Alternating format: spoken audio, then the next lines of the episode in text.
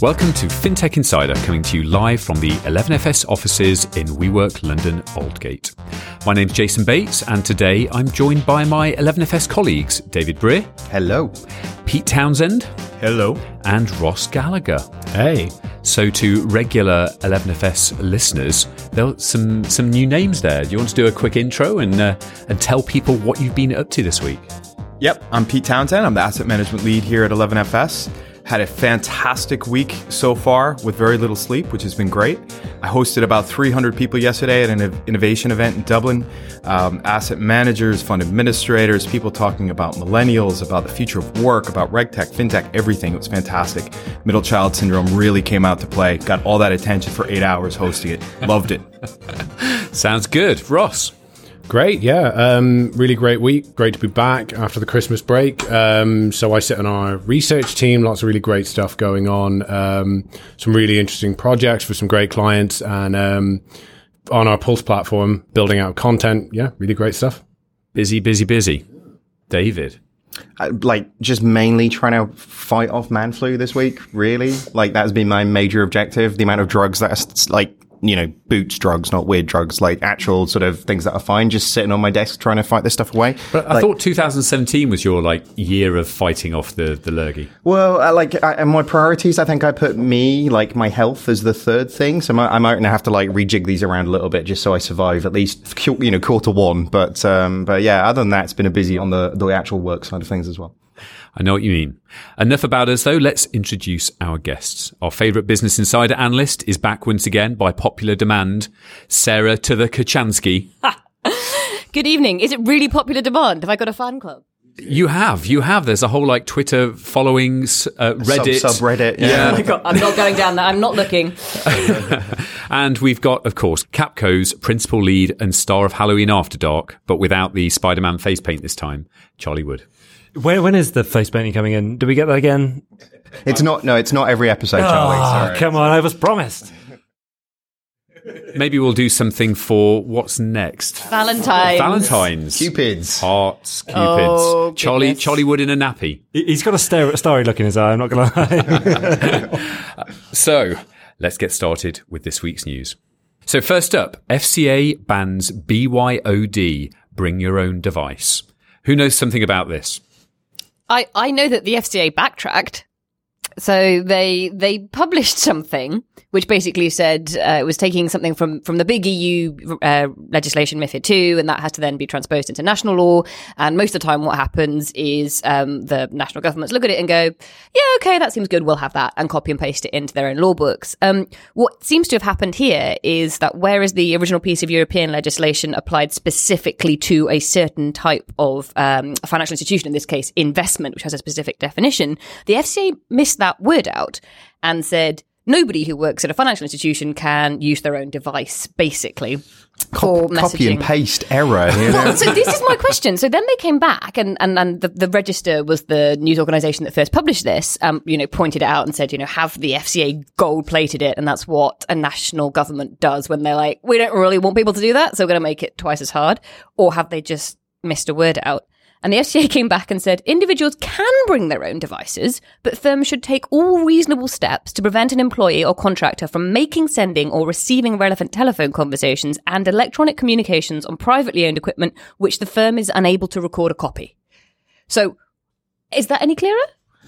Well, so it's- a little bit. So basically, there's a bunch of software that you can put in place, the whole sort of MDM stuff that you can put in place, and, and actually all of the provisions around security mechanisms that you can actually put on personal devices to allow specific policies to be adhered to.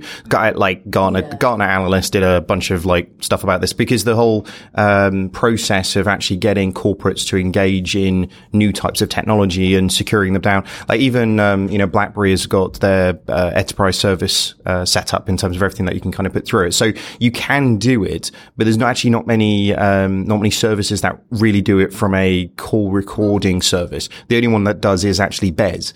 Um, so it's a it's an interesting sort of dilemma. They're either saying you can't do it, or we're making it such a tiny little hole that you can only use these two vendors to make it happen. But the, but the question there is surely so the, the the purpose of it is so that regulators can monitor what you are and aren't saying to clients, basically, and in particular to do with investment, it's got to do with what you may, what messages you may or may not be sending over WhatsApp to people who may or may not be interested in what a stock price is doing is it really necessary for somebody who works in, I don't know, the underwriting department at Lloyd's Bank to make sure that they have on their personal phone installed software that records any conversation? Because I guarantee you that they're only using it for Twitter going out and calling their mum on the lunch break. Like, Yeah. it, it, the question there is, should they be backtracking further here and saying, actually, we'll get back to the original point. Yeah. We meant investment specifically. I, I think that's the thing. I don't. I don't think they've they've tried to make it better by making it slightly sort of more vague, haven't they? But um, It does bring up a more general point, though, about consumer technology and how actually it's by and large far superior to almost anything that a that a major company will give you.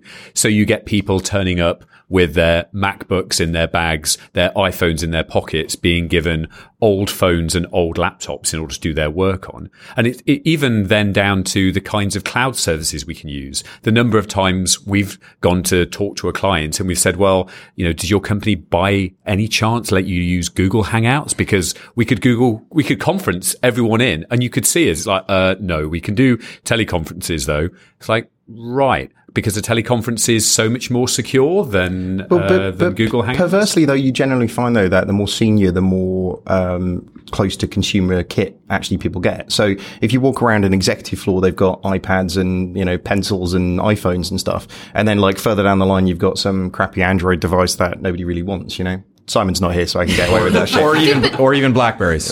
But do people do people still have two devices? We were having this conversation earlier because I, I used to have two devices and I went no thank you I'm forever had the wrong one in my pocket or wherever I was. A, a lot of my banking friends have done, and actually, but it's it's the thing. It's um, one of those instances where you don't realize how uh, like empty something is until you you can't actually put the things on it that you want. So, like being able to have an iPhone is great, but actually the the experience is the the, the apps.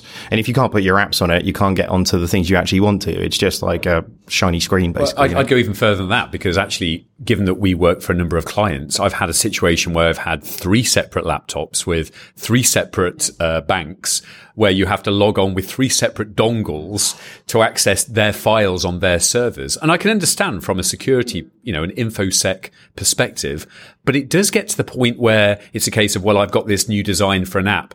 How do I get the file to you? And he's like, oh well, we're going to have to talk to marketing because I think they have a portal globally that Draw it on a post-it, pass it around the you know, table, and, and then suddenly you like that's having an impact on the work that we're doing for those But I, I, I think it's a. Well, I think I threatened reasonably severe self harm, didn't I, at the time if I was being forced to use a Lenovo type thing. But um, but I think it does raise a serious point though, because actually the banks are trying to compete with you know fintechs and tech firms, and if the tools of the trade are not being able to be used by the people who are working in those companies, it's a problem, right? It's like um, you know giving um, you know.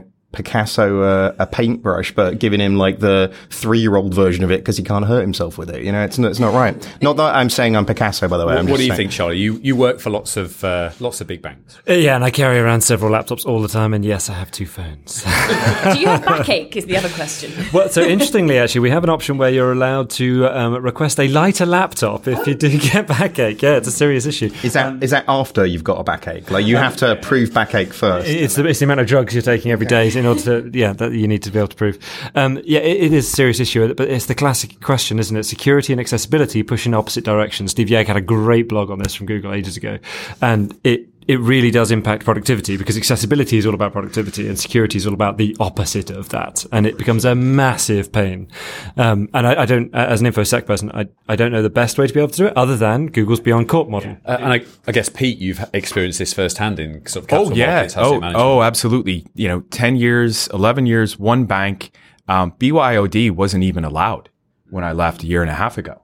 Um, and anything having to do with cloud, any of these great new utilities that anybody should be able to use, just were disallowed because it was cloud based. That was insecure, not allowed.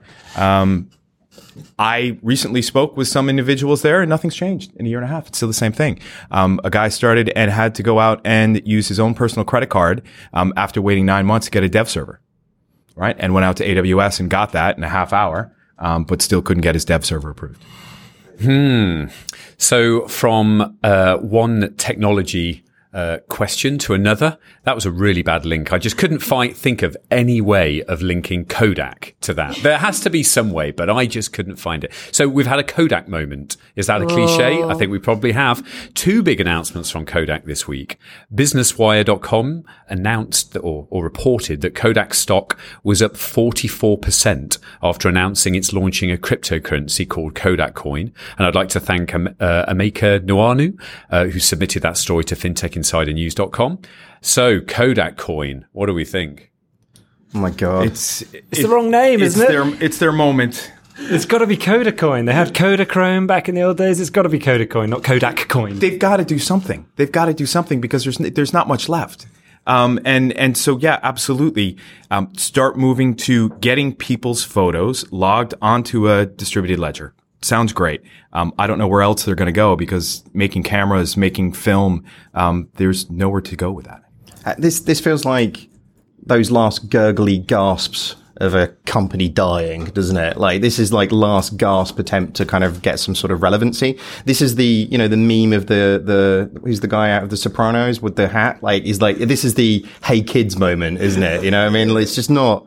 It's but the fact that the the market has reacted in such a um, a positive way for this by the stock jumping so much, I, I like just terrifies me. Really, it, it's only the uh, first thing out of the crazy things that they did this week, though, right? Well, I mean, but but just staying on that for a moment, I mean, you've got Seagate, the hard drive manufacturer, announcing that well, there were apparently rumors that they'd found lots of Ripple or that they owned lots of XRP, and suddenly their their share price jumped. You've got the Long Island Iced Tea Company becoming a blockchain company, and suddenly their share price jumped. Should ev- is there not a fiduciary responsibility, as I think Ajit uh, mentioned, for every company to rename itself blockchain if it has this kind of effect on your share price? I may. Oh, uh, this is that's literally how I feel about this. Like I get them. I think my I think my response to this was so it came up. Um, it was announced at CES. Both of these were announced at CES yesterday or the day before, and it came up into my newsfeed about six thirty, and I went. That's a joke. Someone's having me on, right? And then I, I turned around to my tech editor. He went, "No, here's the here's the official press release." And my response was, "You've got to be kidding." Seriously, I mean, the, the second part is slightly more interesting to me than the first. That this Kodak mining rig thing they've set up. So they've literally slapped their brand on on a machine that's made by somebody else, and then they've set this kind of, which I haven't dug into. I'll be completely honest. This contract that they will get half the profits. I think it's half the profits of the Bitcoin, so not half the Bitcoin, but. I I cannot get my head around the legality of that. I cannot get my head around why you would enter into that contract. I cannot understand. Is this just like a, a solar ethics of it. panel uh, thing where essentially you get a uh, you know a solar panel to um, uh, at a re- reduced rate in terms of sharing the profits from it? But even so, the economics of of a of a Bitcoin mining rig compared to some of the big China mining farms, how does that work? So, I mean, I saw somebody on Twitter saying that you, you actually there is no there is no profit for them to take half off. So it actually because the, the, the average person who's going to be falling into this. Well, I was going to say falling into this trap, but, they- doing they- this is not actually going to be. Well, they they are saying though. So over the two year deal, you pay uh, three thousand four hundred upfront to rent the machines. Uh, customers will earn three seven five dollar a month, making nine thousand over the two year rental period. How do you earn a standard three hundred and seventy five dollars a month off Bitcoin? And this is exactly the issue, right? Because because make- because my salary comes in at the same number every month, but that's kind of a very different way of getting paid. There's one word in here: estimate. Is there a big asterisk by it with like uh, 50 lines of small print? If you look at the columns, uh, it does have uh, estimated monthly averages in, in the in the contract, and it has 375, 375, 375, and obviously that is based on some like accurate at time of printing, which could have been like 400 percent out of date. it does seem like you're paying to plug in an ASIC, like oh, I'm paying to run this machine that actually gives me no benefit, but might mine a Bitcoin. Is it a good ASIC? Is it a bad ASIC? Is it actually going to mine many Bitcoins? Hmm. It's really skept. I'm skeptical. I, I everybody is skeptical. So, so are we? I think are we getting to a point here where Kodak is just a hollow brand that different people are licensing in order to play on some 1970s, 1980s nostalgia? They want is, to make the puns. Where we're at? They're doing it for the puns, for the Kodak moment puns. That's it. That's literally it, as far as I can tell.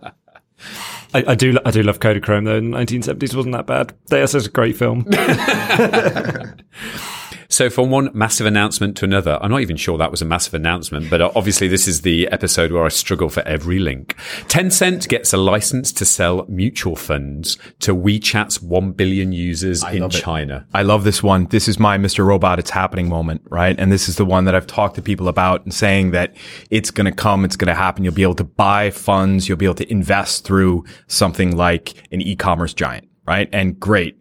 Tencent are doing it through WePay, I think, and in the same way you could send money over Facebook Messenger, imagine that you can just buy shares of a mutual fund over the same type of infrastructure. Um, got all excited about this, sent this to a friend at a big asset manager who I've been talking to about it. And he kind of popped my balloon a bit. Um, he said, one, well, let's see how these funds really perform right? Which is a big question. What are these funds and, and, and how are they doing? And two, well, it's great that you can do that from a regulatory perspective in that part of the woods.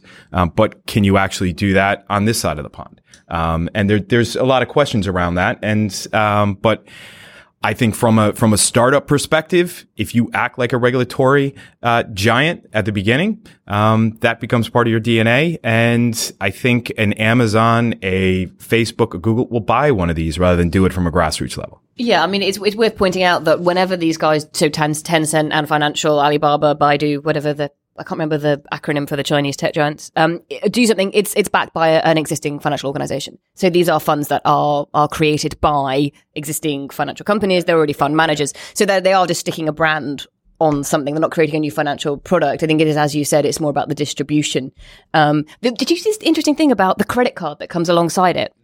So the second product they've launched is um, I have no idea how this would work, but the tech giant launched the promotion of a new service that will allow users to pay their credit card bills via the money market funds available on WeChat's wealth management app. If, for instance, a user gets a credit card bill on December the 5th, due on December 20th for 5,000 yuan, if they automatically transfer their outstanding amount into one of the funds, they can enjoy the interest from the fund in that period between the 5th and 20th of December and have no need to worry about forgetting to pay the due.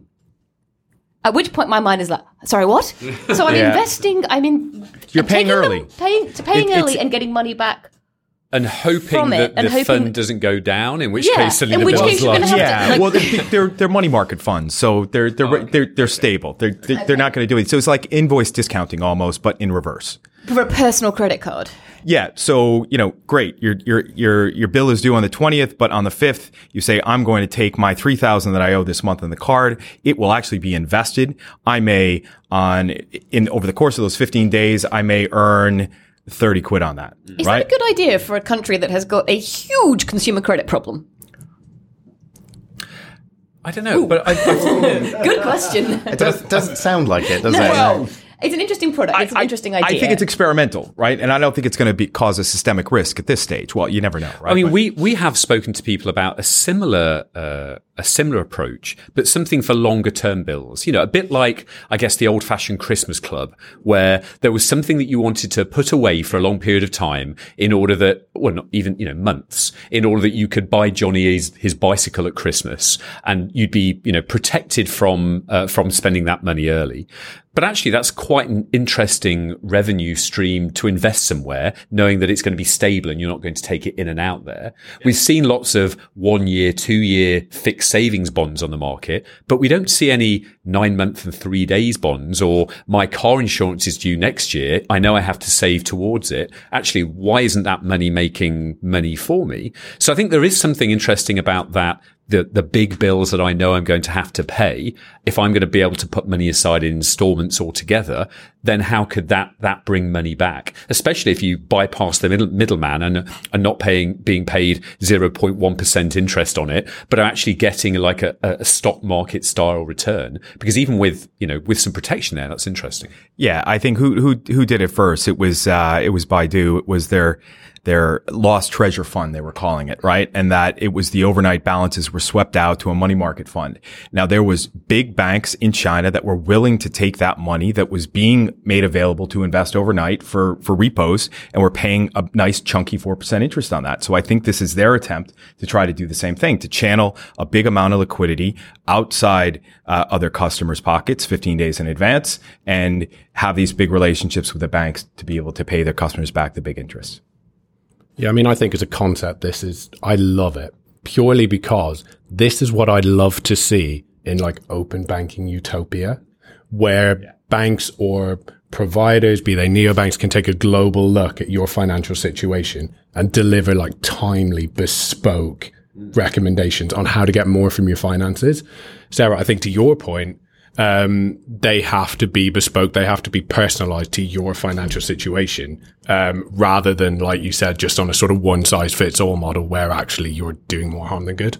Yeah, I mean, if, for all of these things, it is always. I mean, I'm, I'm always going to play the devil's advocate. I always do on these things, but you, you, you, you're absolutely right. You have to balance innovation with consumer safety and security. And my point being that in China, there hasn't been an awful lot of education or understanding about consumer credit.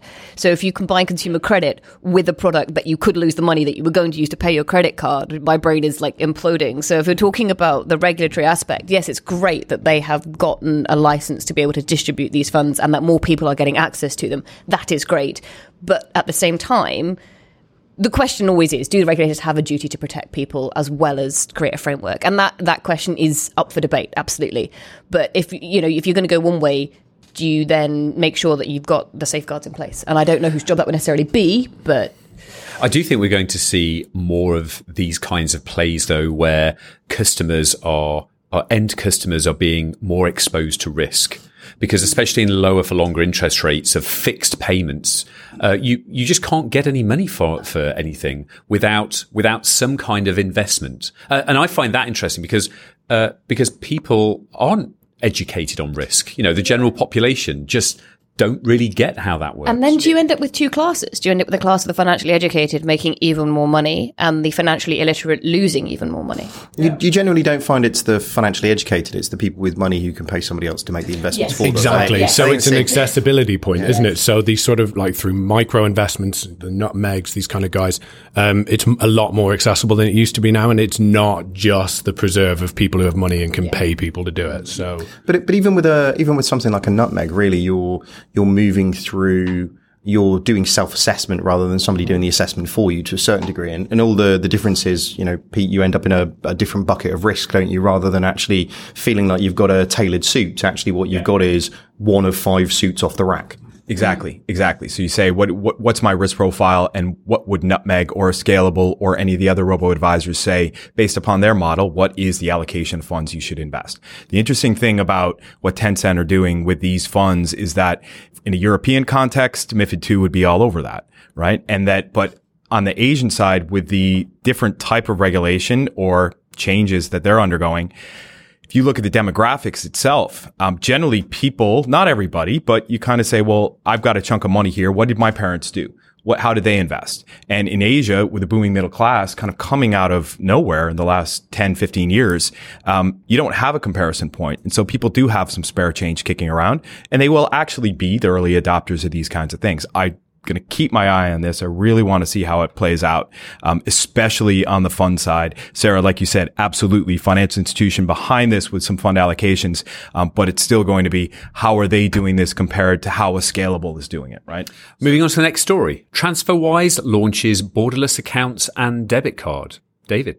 Yeah, interesting one. It seems only sort of two seconds ago that they announced that they were going to be doing this. It was probably about I don't know nine months ago now. I know we were in an airport somewhere, Jason, talking about it, but um, but it um, yeah rolled it out to a thousand people. They're going to be pushing the the button to kind of take it out to to everybody later on this year. But it seems like quite an interesting thing that they're sort of going kind of head to head with Revolut really in this space in terms of what they're doing. For me, it makes total sense actually for TransferWise actually having somewhere where they can start paying the funds to or from, which sort of makes sense in that context, doesn't it? But the, the interesting thing behind this really is that the uh, the VC firm behind Revolut is also the VC firm behind TransferWise. So I'm not sure if this is somebody slightly hedging their bets a, a little bit in terms of what's going on here or, or what. But this is landed in Pulse as well, isn't it, Ross? So is, Yeah, is it looking good? Or It looks awesome. I mean, I I completely agree that it seemed like the next natural step. I mean, there's so much money flowing um, already, currency payments, um, and you know, to to actually launch a, physic- a physical debit card um, and let people make payments in a bricks and mortar store, you know, borderless um, as they travel, I think is awesome. It, it's interesting, isn't it? Because TransferWise has been the like yeah, we've integrated TransferWise into our marketplace. You know, it's been the first port of call for uh, people doing marketplaces for with I don't know Starling and everybody. I think has kind of gone through it just because they've been so easy to to integrate. Now that actually you've got an account where you can go and do it from or pay the money to in the first place, it's actually more of a competitor sort of Western Union than it ever has been, really, isn't it? It's, um, it's doing something that Western Union hasn't quite got its head around as well. Like it's it's this kind of I, you can set up X number of currencies and you can hold money in those currencies. Now I know you can do that with Revolut as well. Twenty eight. Yeah, up. To, I couldn't name 28 currencies. my my team the other day were like, which 28 have you got? And I was like, I've got, I've got three currencies, guys. Um, but being able, that's another, another use case there is for people like ourselves who are sitting in the UK and have pounds. It might be quite nice to put some money in euros and hold it. Then you know you're going to spend It the feels euro like a fantasy league uh, currency game where we all start Watch them. off with ten pounds at the start of the month. We should do this. We start off with ten pounds. And pounds, see who's managed to move and the in money. ninety days, who can get the most out of that? I can, Jason, I can actually see the light bulb above your head, and it's inspirational. We should open it. To, we should open it like we should open it out to everybody, as yeah. well. Like Get a money market fintechinsidernews.com. thing. We'll start a thread, and, uh, We're going to start. Go. We're going to start FX hedging, Fantasy- basically using TransferWise. Fantasy league currencies. Probably not quite where they thought where people were going to go with it, but you know, um, I, I just go back to the point about Revolut. I, I think this is really interesting because, uh, as you say, TransferWise have got arguably the steadier brand. I necessarily say the bigger brand, but they have got the steadier brand. And I know people who use TransferWise who are paid in pounds or sending money, uh, sorry, paid in euro and sending money to pounds, all that kind of thing, who who like and know and trust TransferWise because of the brand it has. They, and Revolut to them is, is is too shiny and new and fancy, and it's all cryptocurrency. And no, I don't want I don't want to go near that. So what's interesting to me is when you're saying about hedging their bets. To me, whilst they are a competitor to us, those of us who understand them both and think we could do similar things with them, I actually think they're two different brands doing a similar thing, targeting different demographics. I, I actually wonder if they're um, more of a, a competitor to something like Monese than they would be Revolut. If I'm honest with you, I wonder if the use case for this would actually be, um, you know, an immigrant pop- population who are sending money abroad, um, either in the UK or, or in other countries. So it's going to be really interesting to see who the thousand people are. If you're one of them, get in touch. We'd love to know what you're doing with it. But, but I guess it's another one of those uh, land and expand uh, plays because you've had Revolut go out with the card that you can spend money on, TransferWise with the remittances, Monzo with the everyday spend, and now hold on, Revolut's doing categorized spending, and now TransferWise is doing a card, and now you know you almost get to the point where. pe- Everyone seems to be aiming at roughly the same area, but just coming at it from a different Yeah. beachhead. Well, you, you definite convergence, isn't there? Yeah. You, you've been saying for a while, it's like, are these things features or are they, you know, businesses in themselves? And actually, I think probably what we're seeing is it's, it's, uh, very, very hard to make, um, you know, the significant amount of impact that they really want to in the, the, the niches around these things. So one of, one of the interesting sort of controversies off the, off the back of this one was, um, between the colors of cards. Like this is the, the level of, uh, of, uh, sort of issues that sort of kick off on this one. So we had, um, so they, they launched this, this card. It's a very pretty looking card, actually. It's, um, luminescent green, isn't it? Uh, with a nice little nick in the in the thing. I thought that was quite a nice little feature. Um, but Penta, the um, the business banking startup over in Berlin, got a bit shouty about it, didn't they? So basically saying you've been copying our thing. Yeah, I mean, we were talking about this earlier. That that there is a obviously the brand element to this. So you know, when you pull out that that hot coral card, everybody goes, "Oh, I, I've seen that. I know what that is." All people ask you, and I still get people ask me, "Oh, I've not seen one of these before." You know, But you know they're not interested in the card.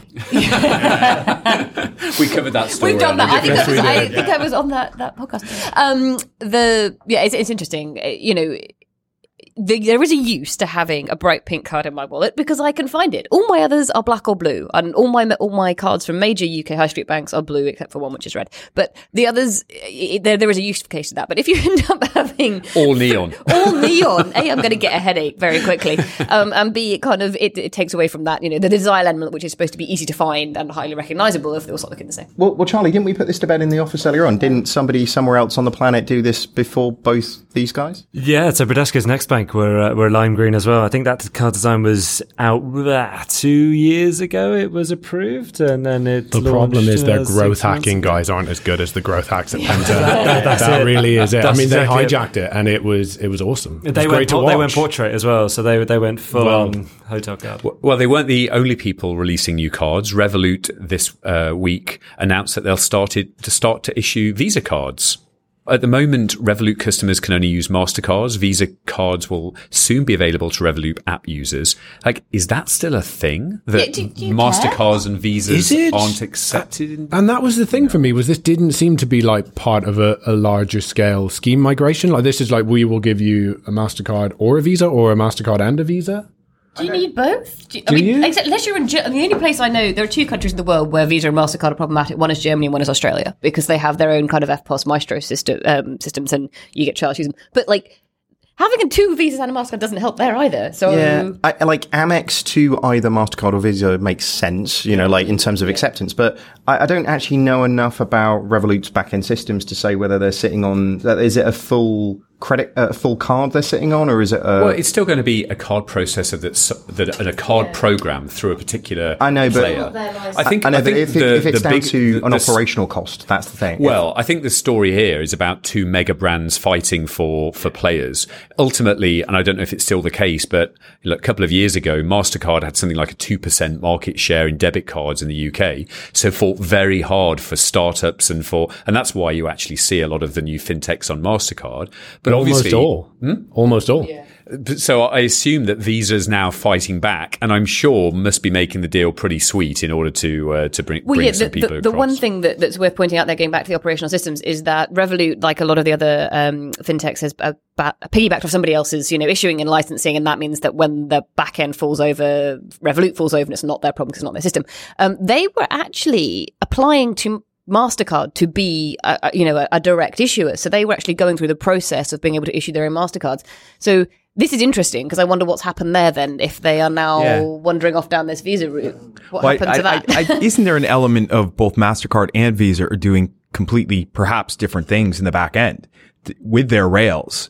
To say, well, you know, uh, embracing a DLT blockchain, um, looking at faster payments, and perhaps there's something behind the scenes there that Revolut is working with them on um, that could be more interesting for them. Uh, Maybe be- between the- the two different uh, brands. I know Mastercard has released some interesting APIs recently uh, uh, for different things, and I I think both of the large card schemes uh, do well. We've been to see their innovation labs. You know, they're looking to push hard because ultimately, with open banking coming along and PSD2 and bank to bank transfers available to anyone, it's not long before Amazon says, "Don't pay us through Mastercard and Visa. Click this button, allow us to trigger a direct payment from your bank account, and interchange is gone." So where does Luckily, that the leave opening you? banking regulations have put that one to bed because it's a terrible user journey. But isn't, It's isn't possible. that why Mastercard bought Vocalink? Isn't that part of that big play? But but I, I guess if you look at the the are reason looking at me skeptically the, the, the the reason why most people are working with Mastercard now isn't because of a direct necessarily a relationship with Mastercard. It's actually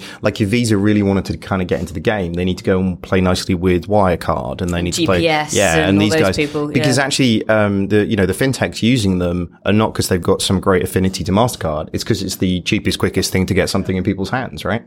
Um, but this this maybe is like you say Visa making it so sweet that they've got to go do it. You know. Yeah, I mean, the fintechs are using a third party company which has a good relationship with MasterCard already, and they were possibly ahead of the game um, when it came to connectivity to those payment processors, the GPSs, the PPSs of this world, etc. Visa have massively stepped up their game on their API portal. I went to I went to their innovation center as well, and it is a it's a different ball game now, and they are pushing really hard on making sure that their API community is something that can actually build off the back of it. So I wouldn't be surprised if that's this is part of that strategy of being like, right, we're going to get inside that fintech game and be right up against Mastercard. Well, there's been some more innovation in cards this week. Sprint reveals the first self-charging digital payment card. I, I think this is the true innovation uh, this week. Is it the first one? Is, wasn't, didn't Plastc do this? They were bought out by Edge.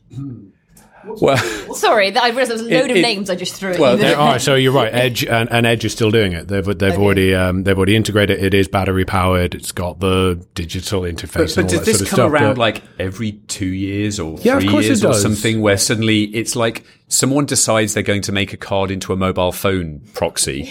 It's like we've built a screen in it. We've built a wireless uh, antenna. We've built like Actually, I have one of those in my pocket. I, I don't know if Has you, this one got you a know sim that thing. in it as well? This this new one. It does have an EMV, yeah. Yeah, that's good. Everything. I want Curve to do this. I love my Curve card, but I, I always have to go to the app and switch between the two cards. And I'd love to be able to just do it, hit my card, boom, it switches between my Visa and Mastercard. Well, you can always do it after the fact. I know. I and I've done the flex capacitor. I love that feature. Put them out of business. But if I did, did anyone else find it a bit weird when I saw a headline saying uh, a self-charging card, and I was like, wait, when did I have to manually Yeah, I charge my card? Like, what the hell? happened? Finally, what I've been looking for for all these years. A problem that really needs solving because my card runs out of battery all the. No, hold on. Wait, what? Didn't, isn't this the argument that people won't use, uh, you know, Android and Apple Pay because their phone will run out of battery? Should they use contactless cards instead? Have we just like t- reversed the argument? It's no longer waterproof anymore. It, uh, it, it surely is causing loads of problems here because essentially the expiry, the CVV, everything on the on this is interchangeable. It just it looks like a terrible idea to me, you know. But it's really heavy as well. It doesn't like I'm going to put that in my back pocket and like just go out. It sounds like And it's not neon, so it's not neat. I think we leave that there and we move on to a report from FleishmanHillard, a global fintech report, the fads, the fears, the future. That's just the description of fintech for 2018, isn't it? so Simon spoke to Claudia Bate from FleishmanHillard, the author of the report. So let's hear from her. Fantastic. So I'm here with Claudia. Claudia, how are you? I'm very well, thank you, Simon. Thank you for being on the show. You've released a new report. We have indeed. So, just this week, we've released a report around fintech in 2018. Um, it's all about the fads, the fears, and the future. So, we looked both at, you know, what was overhyped in 2017, but importantly, what the fintech ecosystem thinks is going to be really hot this year. Interesting. So what was overhyped? Let's uh, let's see if there are any surprises on this list. I would love to tell you something that you haven't heard before, um, but I don't think it will come as too much of a surprise that Bitcoin, ICOs, and AI were three of the top fads that were identified by our participants um, for 2017. And how are you defining fad? Fad being something that has little real world value. People are getting really excited about it, but it's not delivering. Is that is that a fair way to Not exactly. I mean, I think what we were looking at were the the trends that have perhaps been overhyped from Ah, so the amount um, of a news that's gone into it. perspective. Exactly. So you know they're they're valid trends. Don't get me wrong. Um, but you know there are certain topics that have perhaps received more attention than was warranted. Um, and that's really what we looked at across traditional news channels, obviously social media, and just general hype in the industry. So those were the fads. Uh, what about the things that we see as, as maybe a little bit different? What are, what are going to be the uh, things in the future? the one topic that the majority of our respondents actually put at the top of their list um, was incoming regulation, in particular open banking. 2018 is the year of regulation, it seems. Exactly. Um, and with open banking coming in on, on Monday, there's it's obviously a very uh, very timely topic. Uh, and which it will be this this show drops on the Monday that uh, open banking has come in, and um, I'm I'm praying for all of those people that have been up all weekend trying to do implementations at banks to get this stuff live. Uh, so. Uh, why do you think that was listed? Do you think it's uh, oh crap, we have to go live now, and now we're going to take it seriously after the deadline, or what? What do you think the driver is behind that being now seen as important? Because surely it would have been important all last year with this deadline looming. Yeah, absolutely. I mean, I think it's been top of mind for several of the uh, the companies that we asked for a while. Um, but obviously, with the the implementation coming down the pipe now um, and coming into effect, then you know people, businesses, brands are starting to ask, well, how is this really going to look in 2018?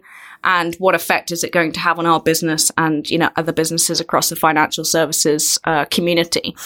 Um, so 85% of people said that open uh, regulation in general and open banking in particular would be the you know the game changer for financial services this year. Wow, that's a that's a really significant uh, percentage. So, talk to me a little bit about uh, the methodology to get to these numbers. Uh, where was your where were the groups you, you interviewed from? Were they um, mostly European? Were they global? What, what what's the input for this?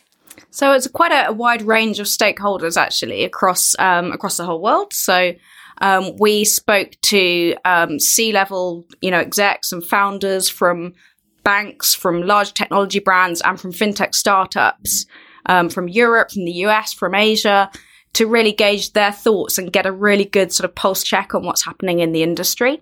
Um, we collated both quantitative data, so asking them a series of questions and you know looking at what came out on top, which was was really interesting. You know, you had some some questions where there was quite a lot of divergence in views.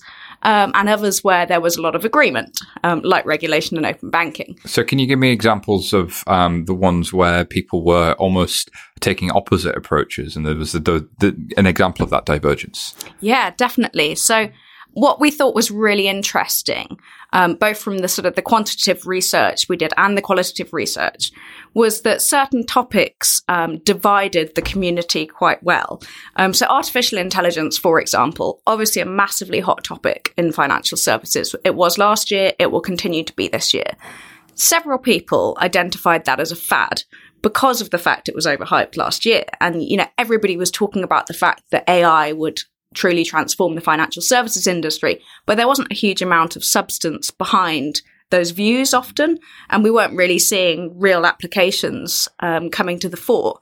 But then others actually put that in in the future category, um, and sometimes it was the same people were saying, "Yes, it was a fad last year to some extent, but that doesn't mean that we're not going to see further transformation." So it's almost like they were saying it's too soon for, for AI. And, and I wonder if dealing with uh, legacy infrastructure has been, uh, and then dealing with new regulations are the realities of banking, whereas AI is the dream. It's, it's kind of, we want all that stuff that Facebook and Google are doing, but actually we're just trying to keep up with regulation and, uh, mainframes from, from many years ago and a 7,000 systems, 4,000 systems that need to speak to each other. Yeah, definitely. I think that's, that's definitely the case. And, you know, it's, it's, I think there is an element of people getting excited about possibilities and then not really being able to say exactly what those possibilities are or will be. Um, so that's interesting too. And yeah, I, I, reflect on this as like for a long time, I think banks have been sold to with like the silver bullet technology. It's like this technology will fix all your ills. You just need some AI and it will solve all your problems. Whereas actually, no, that you probably need to get the basics right first, uh, walk before you run, sort of thing. And and and actually, there's a lot of I think engineers and very talented people in banks saying the, the same thing. So, uh, what were your surprises uh, as you listened and kind of went through this research, what what stood out to you as a shock almost? Were, were there any? Um, I think I was, to be honest, I was quite surprised that you know open banking came out up top and that had such a huge proportion because as we said the respondents were were global they weren't just from you know the UK or from Europe yeah um, so that was quite surprising to see the prevalence of that I find it interesting it's almost like the world is watching Europe and the UK for the open banking trends and actually uh, how much can be delivered um, we spoke to Tom Blomfield on the last interview episode of FinTech Insider and, and his view was uh, nothing's going to happen with PSD2 until it does, or I'm paraphrasing, but basically, um, almost nothing will happen in the short term. And then suddenly there'll be this moment in which actually it becomes this really significant change. And the timing isn't going to be the deadline, which is, uh, as you're listening to it, the, this, this past Monday or, or this Monday but it's actually going to be once these APIs have been around for a while, once people have actually onboarded to them and are able to use them. That's when, the, and I wonder if that's what's coming out in the uh, in the interview. Yeah, perhaps I, I, think that that might be the case. I mean, I. I think one of there's a bit of discrepancy as well between what's happening and what's being said in the industry versus, you know, obviously consumer um, take up and, and reception. Um, I noticed a tweet from Jason uh, Bates actually this week, sort of asking, you know, when will when will we see the effect of PSD two? And he asked his uh, followers to sort of vote on on that, and um, some interesting comments around it. But it it feels like. Um, the majority of the industry is saying sort of towards the back end of this year we'll start to see some real progress but it does of course depend on some extent to when consumers will feel that they feel comfortable to um, to share that data. Yeah, and of course, sharing data is only one small part of PSD2, where there are several consumer protections around strong authentication. There's a number of things around uh, the costs of interchange and the cost of payment fees and moving service um, fees around that are actually the kind of the bread and butter of any other regulation that we would expect to see. So um, there's there's all of that sort of stuff that I see in the which uh, type of and, and money saving experts type of um, arenas that may cross over into the consumer consciousness long before open banking and open data becomes a reality for, for people. So what would somebody who's picking up your report and reading it, um, take away from it? What should, what should we be looking for in 2018? And, and what do you think, um, the key lessons were, um, coming out of this? the lessons are that you know we need to take certain trends with a pinch of salt. um, you know, it, it's easy to get excited about certain you know new technologies, um, but actually we need to ask a few more sort of challenging questions about what these technologies actually mean for the banks, for the, the fintech startup themselves, for the ecosystem, for consumers, um, and you know really sort of drill down to understand what difference they will really make in 2018. Um, I suspect that we could sit here this time next year and have a similar conversation, and we'll still be talking about, you know, how blockchain or distributed ledger technology will change the financial services industry. It's not going away. Um, however, we might be having a slightly different conversation about Bitcoin. I mean, you know, even since we collated the responses to the report and wrote it up and then published it, you know, I've got comments in there about the value of Bitcoin, which are now redundant because obviously the value has changed so much. Um, and it just goes to show, you know, the fintech industry is changing so rapidly. Um, you can make predictions, but none of us really know where we're going to be 12 months from now. Oh, that's so true. Um, there's a great quote people tend to overstate the pace of change and understate the impact. The impact of open banking appears to be the one thing that's coming out from your respondents is that nobody's saying that it's going to happen tomorrow, but everybody's saying when the impact comes, oh my goodness, it will come. Uh, and, and that's a really significant thing. And, and probably the same for some of these other technologies. Maybe, maybe it's not tomorrow, but it's, it's, it's further down the line. So Claudia, where can people find out more about the report? Where can they download it? And where can they get in touch with uh, your good self? So our report is, is hosted on the Fleishman Hillard website. Um, also on my Twitter and my LinkedIn. Uh, so Twitter is simply Claudia Bate. Uh, LinkedIn, the same. Uh, just search for the name Claudia Bate. Um, and if you look for the hashtag FH FinTech 2018, you'll find all of the content related to the report. FH FinTech 18. Uh, it sounds really good, Claudia. Thank you for being on FinTech Insider News. Thank you. And thanks to Claudia there. Now let's hear from our sponsors. This episode of FinTech Insider is sponsored by Huel, the nutritional powder food people. Jason and I absolutely love Huel. Often when we're super busy or literally have no time to eat, we still want to be healthy though. And Huel is really, really good for this. After the festive period of overindulgence aplenty, Huel gives me a quick, affordable alternative to grabbing yet another boring sandwich, or worse, skipping a meal entirely. It only takes about 30 seconds to make. Just throw a few scoops of the Huel powder into water and you've got a tasty, nutritious meal on the go, which has all of the essential vitamins and minerals I need to keep my energy levels high and stay on top of my game. There are so many different flavors and combinations to try, including a brand new one that they've sent us this week, the world's first nutritionally complete granola. Huel are completely transparent about the nutritional information of their products, so if you want to learn more, check out their website. Even better, to get your New Year's resolution going with a bang, we've got an exclusive £10 discount code just for you, our FinTech Insider listeners. Head over to my.huel, that's H-U-E-L dot com forward slash FinTech, enter your email and get a £10 discount code today. Huel have never done this one anybody before, so get in there quick and get this before it's gone. FinTech innovation is changing the way we bank, and the speed we deploy new customer experiences is vital. Onboarding the right FinTech partners can take months. Do you have time to lose? Introducing the Innovation Acceleration Platform from Temenos. Test FinTech solutions at speed with real data straight from the core banking system. With a yearly subscription, you can begin testing the same day and create new customer experiences in no time. For more details, visit marketplace.temenos.com. Thanks as always to our sponsors. Welcome back. As a reminder, FinTech Insider is brought to you by 11FS, as if you needed reminding. Uh, venture builders and challenger consultancies for the digital age. We help organizations understand the future to execute on it. We're building propositions for clients big and small. If you want to reach out to us, you can find us at 11fs.com and connect to us on Twitter at 11fs.team. The 11 Media team who produce this podcast also produce Connection Interrupted, a weekly show about how technology is changing lives and the unique personal journeys that tech has led to. And, of course, Blockchain Insider, the weekly rundown of all things happening in blockchain and DLT with news, views, and world-class interviews. Both of those shows are available on iTunes now, and we hope you subscribe and leave us a review. So, after that mini ad break, on with the show. So, moving into the next segment, the Guardian's take on open banking, submitted again to FinTech Insider News by Emeka Nwanu. Uh, open banking, radical shape up or threat to your private data? What do we think?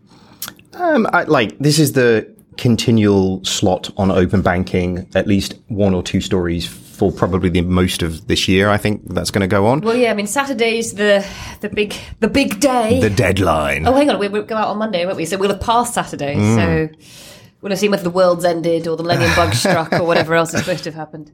Uh, the Guardian readers are so angry. I have to say, I actually sort of skimmed the article and then went to the comments. One, the first one says, "This is literally diabolical stuff." Oh, It's the poor. literally there that really gets you, isn't just it? diabolical. The, the, the Literally comments are the best bit, aren't they? So don't worry about GCHQ. Thanks to the tax man, they already have full access to all of your accounts anyway. It just, I mean, it does raise a serious question, which is, do people know where their data is and what's being done with it? Which is a question that we've asked many times before, and that's what open banking does bring up. And there are there are serious questions about, you know, which we won't go into today. But who who has your data? Do people know who has your data? Do people understand what they're giving permission for?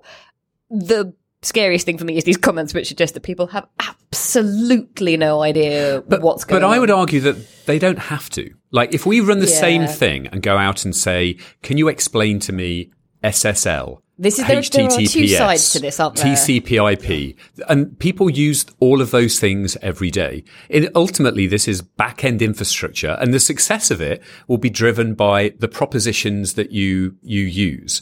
So, while you might say, "Okay, well, I don't uh, know what that is," when things come out, which is a, a new savings proposition that automatically takes money from your account, invests it, and brings it back in when you're you know when you're running out of money, people will go, "Oh, well, that sounds pretty good," and this is how you sign up, and here's the bank, and here's how you log in, and you're like, hmm, okay. It's whenever you ask people about privacy, everyone goes nuts until you ask them to fill in a form using Facebook login, and everyone's like, "Oh, it'll save me five minutes. I'm in." So the, the question, so I, this is the way that we go back and forth on this all the time. Is it, it was just, an, if it's just a good user experience and a great proposition, people will just click agree to terms and conditions and start using it and love it because, presumably because their mates told them to and, and it's a really good product, whatever. But should that be the case? And the government has decided that shouldn't be the case and that you should have to give explicit permission, which has created this debate. So they could have done it without that. They could have just said this is going to be a great, this is going to be back end change. It's going to be regulation that affects the way that banks build infrastructure and the way that products are developed. But th- th- there is, there's all this I- debate is coming uh, from I them don't know. as well. I, I'd argue. I think we've been this before, been through this before with Facebook because Facebook had the whole sort of click here, click hit there. But actually, they had they were almost forced by public opinion to get to the point where you you the the uh, permissions page starts to get a lot clearer as to what you're agreeing to and how it works. And it's even more important with this.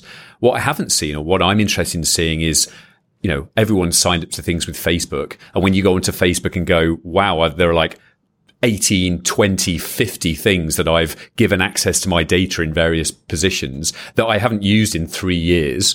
Uh, that can't be the case with this. So for me, it's less the giving the permission, but actually the management of all of those things that I haven't seen the use cases of when I've signed up to nine services you know, do I want to still use those? How do I manage them? How do I know when they're asking for my You, data you mean if you're not? signing up to, for example, through your bank account, you're signing up to TransferWise, Nutmeg, Funding Circle, whatever. Do you, how do you?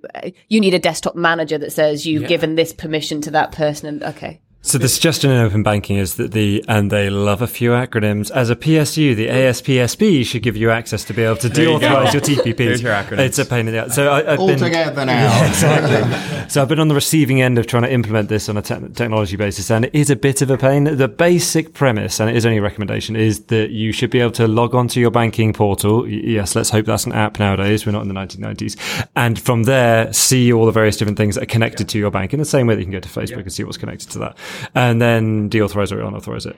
The the so as a Guardian reader, I nearly choked on my quinoa when I realised that this clearly shows that there is, like you said, and there's an aspect of regulation which is being forced into the user experience. I now have to understand what I'm doing when I click OK. Yeah. And that hasn't been advertised very well. Now we move and walk around with a load of fintech people and banks, and I've known about this for ages. But the fact that it's hitting the pages now means the greatest. Do you know how many times I've inserted into articles or documents with a customer's permission, with a customer's position? I have edited for. I've been writing about this for seven, eight years since it was first, and it's always like banks will be able to give access to customer data to third parties, and I'm like, with permission. Yeah. With permission. Uh, you know, literally yes. go, and it was but, actually adding it into articles that have been published last week. But so. that's key, isn't it? I mean, I think so the intersection between um, PSD2 and GDPR is going to be really interesting. So, like, yeah. I have to understand, you know, what I'm doing, what I'm giving access to. Also, um, you know, I don't really see this sort of, I think you'll always get the early adopters who will, um, kind of go through this process, give access to things, you know, willy nilly um, out of like just pure curiosity. But I don't see this hitting mass market until you actually really up that value exchange. So, all right, sure, I'll give you access. I'll I'll give you access to my entire global um, financial position. But what are you going to give me in return? Are you going to give me meaningful insights? Are you going to, you know, make recommendations that are actually going to help me get more from my money? Yeah, um, it's, it's it's going to be well, proven as well, yeah. and that's, I think a lot of that's going to be word of mouth. Actually, I but, really but a bit like be... the um, you know financial services compensation scheme. I, I, think this should almost be marketed as a this is all right. Like we are putting in the controls and everything in place that mean that when you're asked this, it we've got this. We're managing it. The the end companies that have got permission to be on the registry to be on this, we've checked, uh, and I just don't think we've we've had that sort of this is a kite mark. This is open banking and it's safe, which means that when that, when those first login screens come up, you're going to be like, Oh, is this dodgy? Is this okay? You is do this- need that. You do need that. I was talking to a Swiss asset manager recently who sells into France and talking about that opportunity to leverage open banking to start drawing in customers' current account information into their investing apps and do an Acorns, Betterment, Wealthfront, so on and so forth. And her comment, she was quite skeptical. She said, well, with how private that French people generally are, that they're not going to be the early adopters of this stuff. So go back to the UK and sell it there, Pete. I said, okay. and it raises an important cultural point, doesn't it? Yeah, it does. And it's going to be different from country to country around Europe. And that's one of the fascinating things around Europe is the cultural differences. I, I definitely recommend going and looking at this article on The Guardian because actually um, there is one of the contributors to the comments who actually drops some ridiculous amounts of knowledge. So, uh, man, this is a very Greek sounding. So, Cogitani So, it looks about close to me. Yeah. but, but so sorry, but this article is very poorly written and gives literally no insight into the driving of the change. He goes on to give a completely concise answer of what it is with full references and then asks, uh, answers every question that people have put to him in the, in it. And it, it, genuinely a very, very great overview of dates and times and everything that changed and why it changed and the, the driver for it. Um, the conclusion that he was putting forward is this is a, a sort of another, um, media twist on actually the sort of European Union mandating a bunch of things that us poor Brits have now got to do, uh, which probably relates to the next story. I kind of feel like if you're listening to this, you should definitely tweet David. I'm all for that. We'll have him on. Brexit isn't all bad. UK fintech and VC remains solid, apparently. Yeah, this uh, like this is a um, the biggest sort of you were wrong, you fools I've seen Chris Gledhill tweeting a, a bunch of stuff where he was like, you know, I told you Brexit would be good for fintech this week, which is which is always quite entertaining. Um, you know, we're in the middle of the mire when it comes to Brexit, and um, all this is basically saying is that VCs haven't pulled out as quickly as we thought they'd pull out. And this is an article in Quartz. Exactly, yeah, and, and it, I, I kind of think it's an interesting one. So we've seen uh, 7.7 billion raised by UK companies in in uh, the last year, which apparently is double of what it was in 2016. We we can't really say whether it would have been triple without Brexit or quadruple without Brexit. 2016 was a bad year as well for investment in fintech globally. Like it was, it was a dip um, Yeah. for, for various reasons that we've covered before. I, uh, I think, as the article points out, the money isn't really the problem with Brexit. That the money was never really, the investment was never really the biggest problem. The problem is going to be how do we get people to work for these companies? How do we get people to implement these companies? How do we get people to help banks even understand? You know, what, whatever it is, it's, it's people to me. and, that's and the, be- the uncertainties because Yeah. no one really knows what this is going to mean from a licensing perspective, from uh, the ecosystem perspective. It, it's not whether it's a good thing or a bad thing. It's a we don't know. and uncertainty is expensive. but but I, and I, I think that that point around brain drain, you know, I think that's that's the critical thing. Like that isn't immediate. Like a good idea last year is still a good idea this year, and probably will still get funding. But can now they actually scale up a team to deliver all of those things to market? What it is that the VCs have thought they'd do? You know? Yeah, I mean, and there, there's 120,000 software engineers around London, right? I mean, that's a big thing. And the, the UK remains a massive market in Europe, in the world, in order to sell fintech into.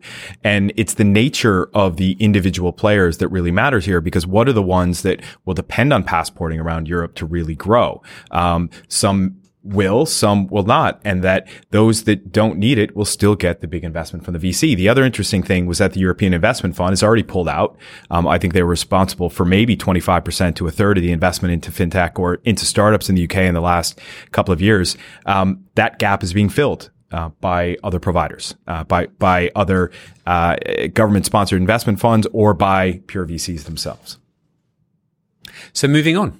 Wealthfront's fundraise, an article in Finextra submitted to FinTech Insider News by Pete T.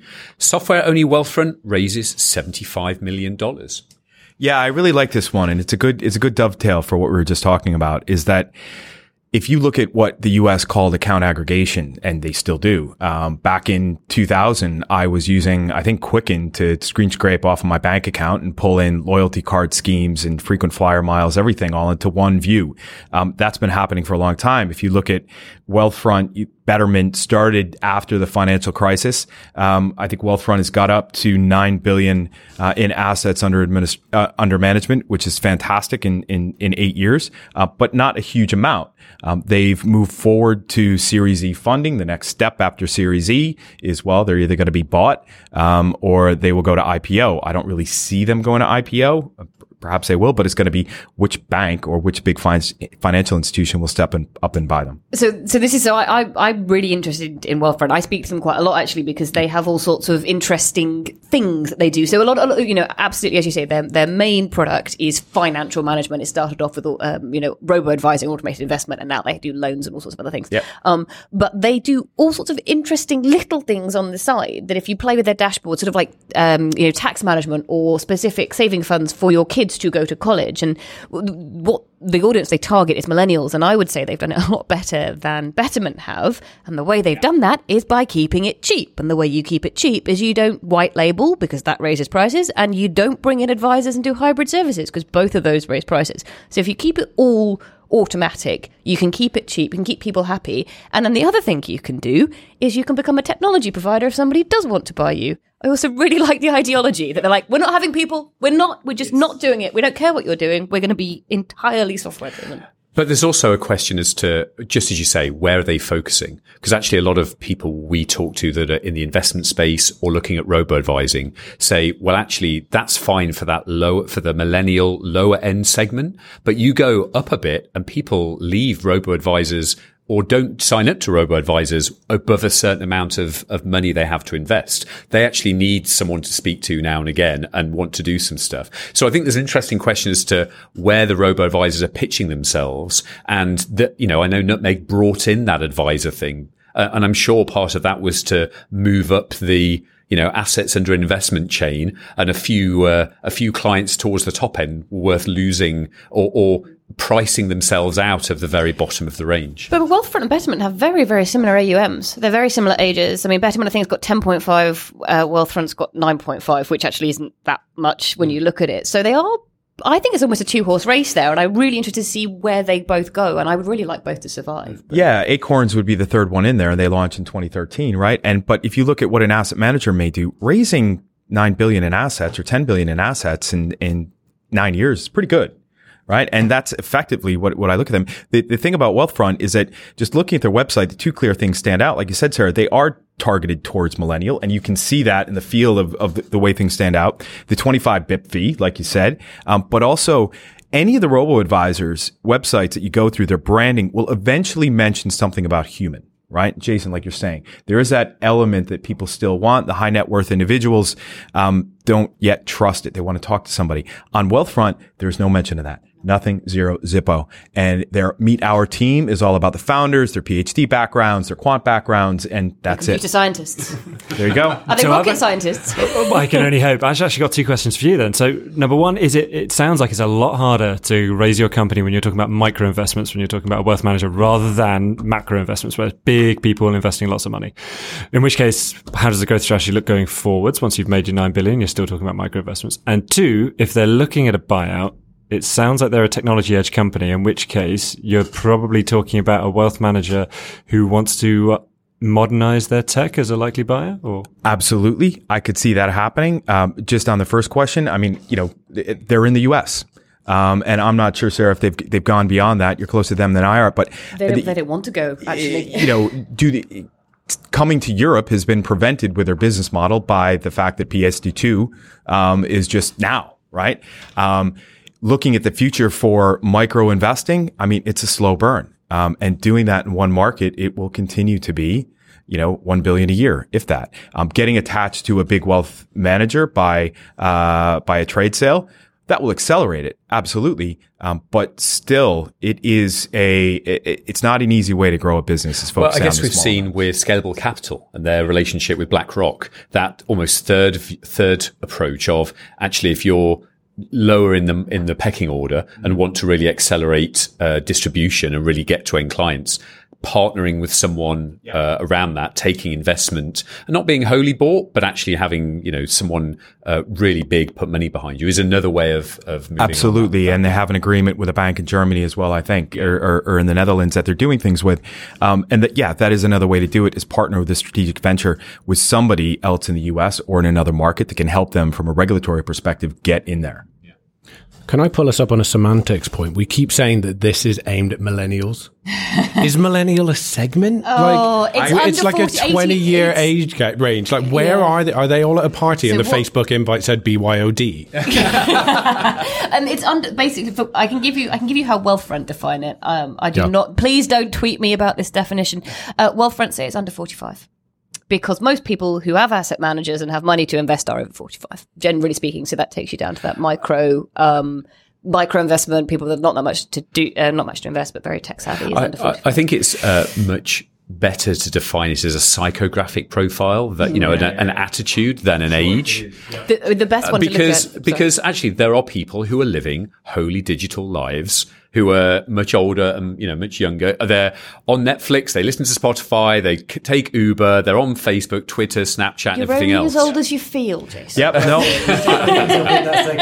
I, I, I'm not a millennial, and I definitely would use Wealthfront just because the way that it stood out to me. I get it. the one interesting point is that they they're talking about scalable capital. They they do have they do these guys all have specific demographics. So scalable capital have a very very special uh, niche demographic, which does very well for them. But they are nearly all men. They are nearly all proper like in banking or the the number of people, the number of scalable capital customers that are in finance or doctors or lawyers is crazy, and you can tell by the country they've just expanded into, which is Switzerland. So if Wealthfront's going somewhere, I would lay money on it not being Switzerland. But you, the point being that all of these services have the way that they've survived thus far is to target a specific demographic, and then they've got, in certainly a scalable capital's case, they've got people on board who support that demographic and want more of them. Well, well it's So- another type of beachhead, isn't it? Yeah. On one hand, we were talking earlier about Revolut and TransferWise and Monzo and everything else, and that, this is just a different type of, of targeting. Target one specific area, then scale out and expand into into others. Yeah, just what one thing on it as well. The Tiger Global Management relationship is important because that's obviously private equity. It's not venture capital. Um, they are at a stage where something will happen, and I, I I'm looking forward to see when that is. So moving on, uh, what bankers need to know about meltdown and Spectre chip flaws? Charlie, I'm I'm eyeing you out the corner of the corner of my eye. American banker, what do bankers need to know about meltdown and Spectre? Do you want to just give us a kind of brief rundown? Start with. I'm so nerdy that as soon as uh, as soon as this kind of news broke, I had uh, had messages on Facebook groups from my friends going, "Wow, this is interesting, isn't it? What's going to happen here? That's the kind of people hanging around it, I guess." Uh, I'm talking about you, Alex. Um, yeah, it's interesting. So me- meltdown is uh, is a relatively easy bug to fix with a patch, so it's almost not worth talking about. Kind of. Uh, most things have been up, up, have been patched since before it was announced. Should David and my mums be worried? Because that's where we want to go with this. So Spectre, Spectre is a lot harder. Like that is the, it's really quite an elegant bug, as it were. They- they- Wasn't that the last Bond film? That's exactly it. Yeah, yeah. yeah. He, he's finally made it into the area of microcode. Yeah. Um, it, no, it's, it's really interesting. So uh, Alex was describing it to me, and, and the best, easiest way to describe it is that effectively your your processor at the lowest level um, makes some assumption that something's going to happen, and so does a computation while it waits for the result of whether that true or false should come back true or false. And ultimately, you've tricked it into thinking it's likely to be true. It turns out to be false, and it gives you access to memory that uh, belongs to somebody else. Now that memory can have things like passwords in it and usernames, and that's incredibly dangerous. Really hard to fix. Microsoft released their update, bricked a load of AMD machines. Well done. them. Um, Well, it stopped it. Sorry, what do you mean? You mean like if I have an old machine, I download that patch, that's the end of my machine? it's not an old machine. These AMD machines weren't that old. It was an AMD specific chip that when they released uh, a patch that got around it, ultimately the only way to really fix it is to go right down to the microcode, like right down to the processor level code, which is why a lot of people are kind of scratching their heads like, oh crap. so we're talking are we about a load of people this? who are on two hundred pound laptops. The laptops no longer work. is Any- that what- AWS doing Okay. everything, you know, Every- like okay. loads and loads of different Every, things. mach- every machine, basically, this, that Wow. since And 2010 servers. or something. Yeah, exactly. So AWS is is a bit of an interesting issue. Um, how do you really fix um, Spectre? Well, it's by going at the microcode level. And if you're not redeploying fundamental code in your chip, it's just going to make everything a lot slower. So I wouldn't be surprised if we see our AWS server slowing down soon. so is this an ongoing issue? Ongoing in the sense that, well, No one's uh, that it still needs to be fixed and that there are still uh, flaws. There and, uh, are still issues? some issues out there. Now, it's been around for a while and no one's really exploited it. It's just been discovered that, oh, look at this. This is a bit peculiar. Um, uh, so does that mean it's a massive issue now that it's in the public? Does it mean it's going to be more exploited? It's a tricky one to exploit. It's very elegant, but tricky. Um, is it all fixed? No. It, so it is a bit of a, a hot topic right now. What's it? What's So it risk? is really like a spectre hanging around, Yeah. like uh, floating in the the corner of the room. Yeah, lo- lots of lots of th- to be clear, like lots of things have been patched and fixed, and uh, it's no longer an issue. It's usually not at the fundamental level, but usually at a level just above it. I I guess the, the terrifying thing is the quote in here is that anything that can be patched should be patched. Some legacy systems are too old to be patched, and at that point, banks shit. Well, I feel like we've got to move on to some good news. Uh, so, more than 300 million pounds of forgotten money is about to be stripped from bank accounts and given to charities and people in debt instead. I guess it's good news for the charities, less good news if that's your dormant account that's just about to disappear. Yeah, this is a, an interesting one. So, uh, like they say, dormancy, because and I think the definition that they put in here is it's uh, it hasn't been touched over the last fifteen years, which is uh, you know pretty pretty dormant. I can't remember the last time I logged into some of the things I did play with, so maybe I should go and uh, go and have a look. I'm gonna check some of those Pulse accounts, uh, Ross, just to make sure that we're not uh, not tri- tripping over that. But, Sounds uh, like my savings account, to be honest. Exactly. Yeah. Well, it's definitely not gone up, has it?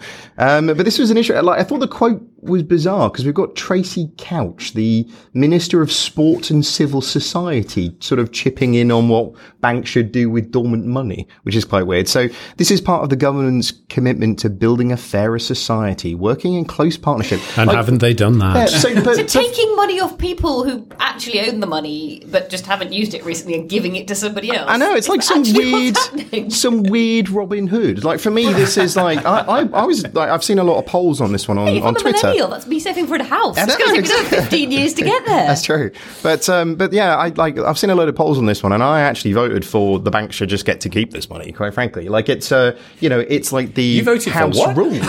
you know, I, I like if somebody loses some money down the back of my couch, I keep the money So down this the back of my is, couch. this is this is like the breakage argument, isn't it? On like is. prepaid cards and that sort of stuff. and- loyalty, uh, sure. Yeah, yeah, exactly. And, but and it was factored in. Like, This would have this this type of dormancy would have been factored into business cases for banks. So, like, I, I think it's a a I think it's really bizarre that Tracey Crouch, the Minister of Sport, is like. I think it's on this. incredibly weird that the government are kind of like piggybacking on like taking money from other people, Yeah. passing it on to charities, and like trying to like up their And own. also giving it to people in debt.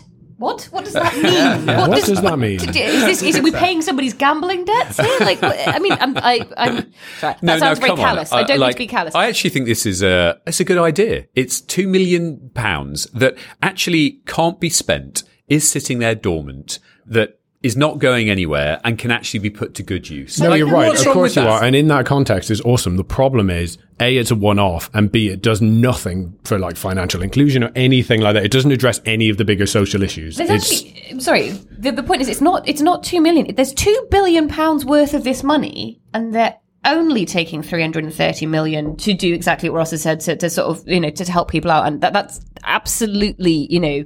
Um, you know, giving it to charities and whatever, that makes perfect sense and uh, totally understand. What are they doing with the rest of it? 330 million out of 2 billion.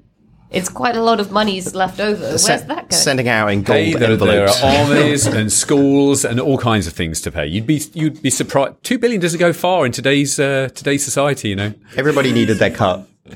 That's the bonuses. So rather than making it a one-off payment thing, and this is where it feels a bit weird because you're right, it is someone, it's the ownership of some asset. Why should you be allowed to take it? Why not instead say, right, well, we're likely able to invest this for a long period of time. Let's say you haven't touched your account for 15 years. That means that if you want the money out, I'm afraid it's 12 months until we can div- dissolve it. At that point, we're going towards a kind of investment type spectre, and you can start saying, well, why not dump 2 billion into some massive investment? You still own the money. It just takes a bit longer to get out, and then we use the interest for the good deeds. And I'm just I'm just thing. waiting for all those tube adverts and radio adverts, a bit like PPI. It's like your money dormant. If so, call me, and I'll only take 50. In fact, in fact that's the second business idea in this podcast. call 11FS if you want us to check that your account's dormant. We can stop that government stealing your cash. I mean, the, the assumption presumably. That's what open banking's for.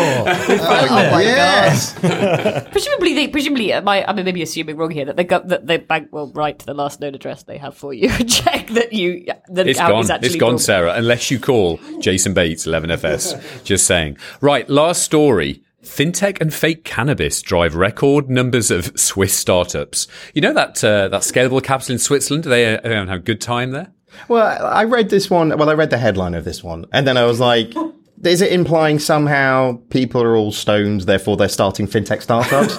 um, but it does appear that actually over in Switzerland, that the uh, the, the sort of uh, the driver for all of these new uh, new businesses appears to be a, a real uh, sort of penchant for for blockchain and cryptocurrencies, to the point where you can actually pay your taxes in Bitcoin. You know, over quite there. often I ask whether those crypto guys have been smoking something, and and like now I can. Yeah. Now I know. Well, and now they can and they do, and then they're building more companies. It's it's quite an interesting one. But there's um, a place over in Switzerland called Zug.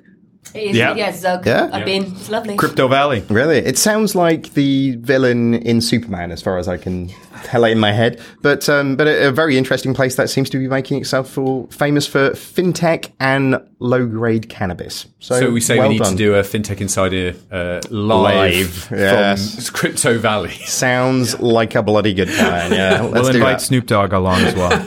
How, how much has banking changed? Once upon a time, it was cash and cocaine on the tables, and now it's Bitcoin and weed. I mean, I, th- I think we we've chilled out over the years. So if you want to find out more about that story, that's on expatica.com. And with that, I think we have to leave it. Thanks so much to all of our guests. Where can people find out more about you? Sarah.